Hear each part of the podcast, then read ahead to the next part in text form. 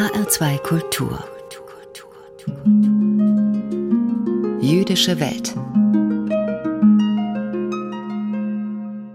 Kennen Sie die Momente im Leben, die Ihnen eine tiefgreifende Erkenntnis verschaffen? In denen Ahnung zur Gewissheit wird?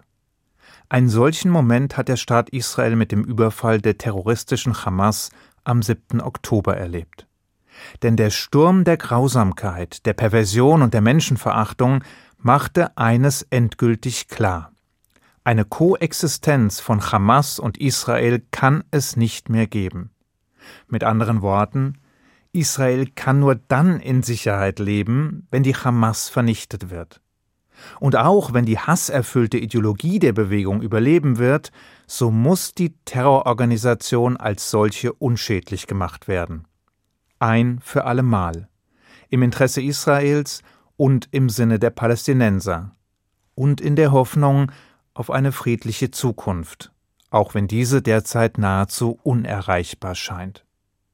Einen solchen Moment der Erkenntnis, oder sollte man vielleicht sagen, des bösen Erwachens, haben auch all die Israelis erlebt, die in den Grenzgebieten des Gazastreifens gelebt haben und für ein friedliches Miteinander mit den Palästinensern einstanden. Sie waren es, die dem todbringenden Hass als Erste zum Opfer fielen, die gnadenlos abgeschlachtet wurden, die vergewaltigt, verstümmelt, verbrannt oder entführt wurden. Und zwar nicht nur von den Terrorgeschwadern der Hamas, sondern auch von palästinensischen Zivilisten, die sich in einer zweiten Welle aufgemacht haben, um zu plündern und zu morden. Auch das ist eine Erkenntnis, wenn auch eine ziemlich ernüchternde. Und auch in hiesigen Gefilden bahnte sich eine Erkenntnis mühsam ihren Weg und brachte dabei so manche Illusion zum Platzen. Vor allem mit Blick auf die Linke, ihren Antisemitismus und ihren Israelhass. Gemeint ist hier die Linke als marxistisch geprägte politische Ideologie und als Bewegung, als anti-imperialistisches und postkolonialistisches Sammelbecken. Damit nun keine Missverständnisse aufkommen. Nicht jeder Linke ist Teil der Linken. Und nicht jeder Linke ist Antisemit oder Israelhasser.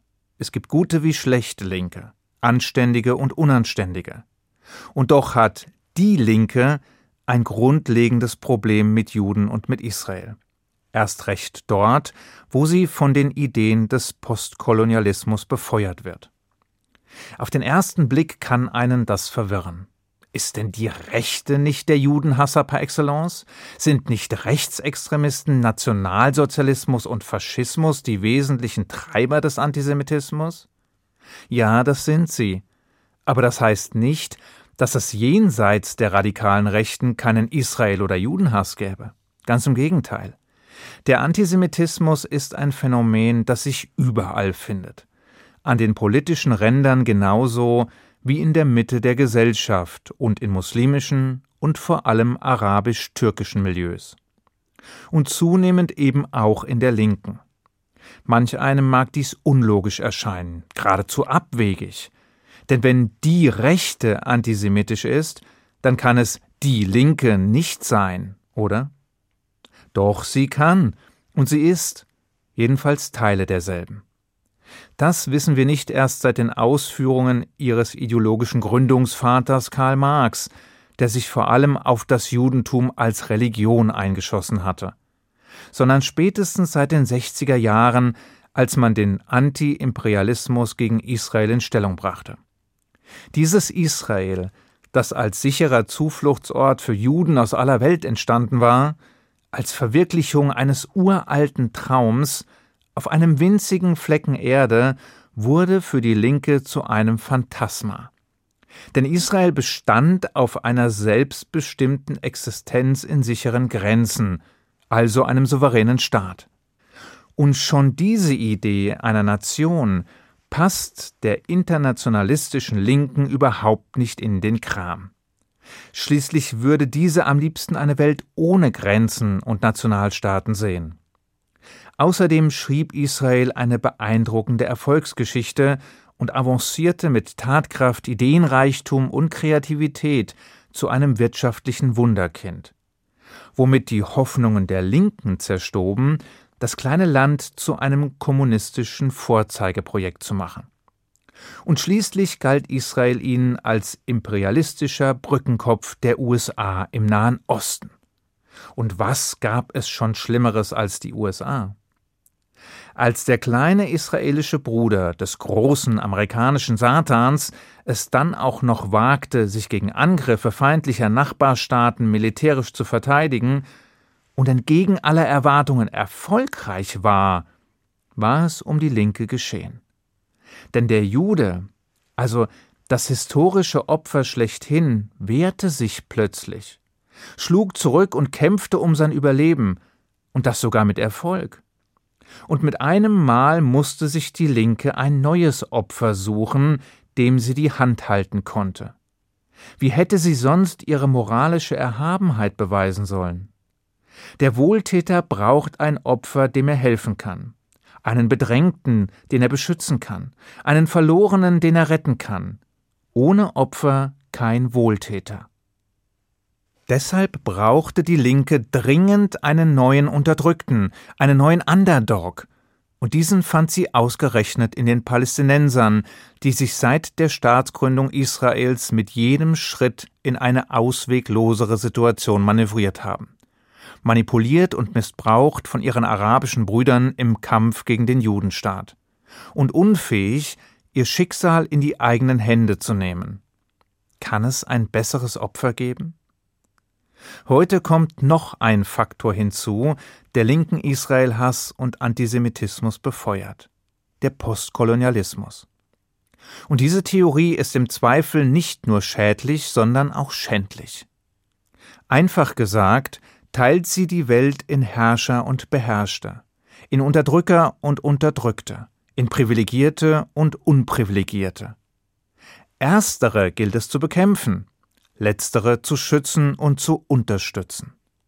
Und Sie ahnen es bereits, Israel gilt ihnen als Paradebeispiel des Beherrschers, des Unterdrückers, des Privilegierten, als Kolonialstaat, der rückabgewickelt werden muss. Und wo Israel ist, da sind die Juden nicht weit. Und deshalb werden sie gleich in Mithaftung genommen.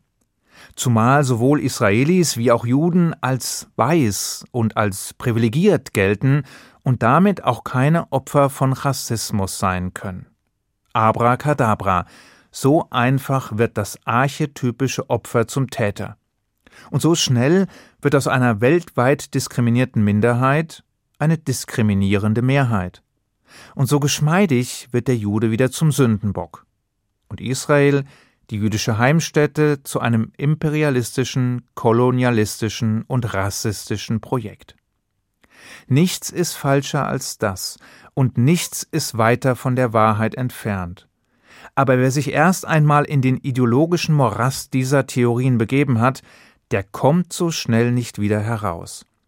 Der sinkt immer tiefer ein in den ahistorischen, antizionistischen und judenfeindlichen Sumpf. Die Linke erlebt dies gerade in Echtzeit. Und auch Universitäten, Wissenschaften und der Kulturbetrieb stecken mitunter bis zum Hals in dem ideologischen Schlamm. Ein schockierendes Beispiel bot jüngst eine Anhörung im US-Kongress. Dort sollten sich drei Präsidentinnen amerikanischer Elite-Universitäten gegen den Vorwurf verteidigen, nicht genug gegen den massiven Antisemitismus auf dem Campus unternommen zu haben. Alle drei gaben dabei zu, dass es seit dem 7. Oktober zu antisemitischen Vorfällen in ihren Unis gekommen sei. Auf die Frage, ob der Aufruf zum Völkermord an den Juden gegen den Uni-Verhaltenskodex zu Mobbing und Belästigung verstoße, antwortete etwa die Präsidentin der renommierten Harvard-Universität, dass dies vom Kontext abhänge. Bei dieser Antwort blieb sie trotz mehrmaliger Nachfragen. Und ihre beiden prominenten Kolleginnen antworteten entsprechend. Es war eine menschliche und moralische Bankrotterklärung. Und doch ist es nur ein trauriges Beispiel für die Wirkung und die Auswirkung der giftigen Theorien, die in der Linken triumphieren. Wem das bisher nicht bewusst war, der sieht nun klar. Wer es bisher verharmlost hat, findet sich nun in einer moralischen Sackgasse. Denn der Moment der Erkenntnis ist da. Er ist so traurig wie wahr. Aber zumindest herrscht jetzt Gewissheit. Und das ist auch was wert. Ich wünsche Ihnen einen guten Schabbat. Shabbat Shalom.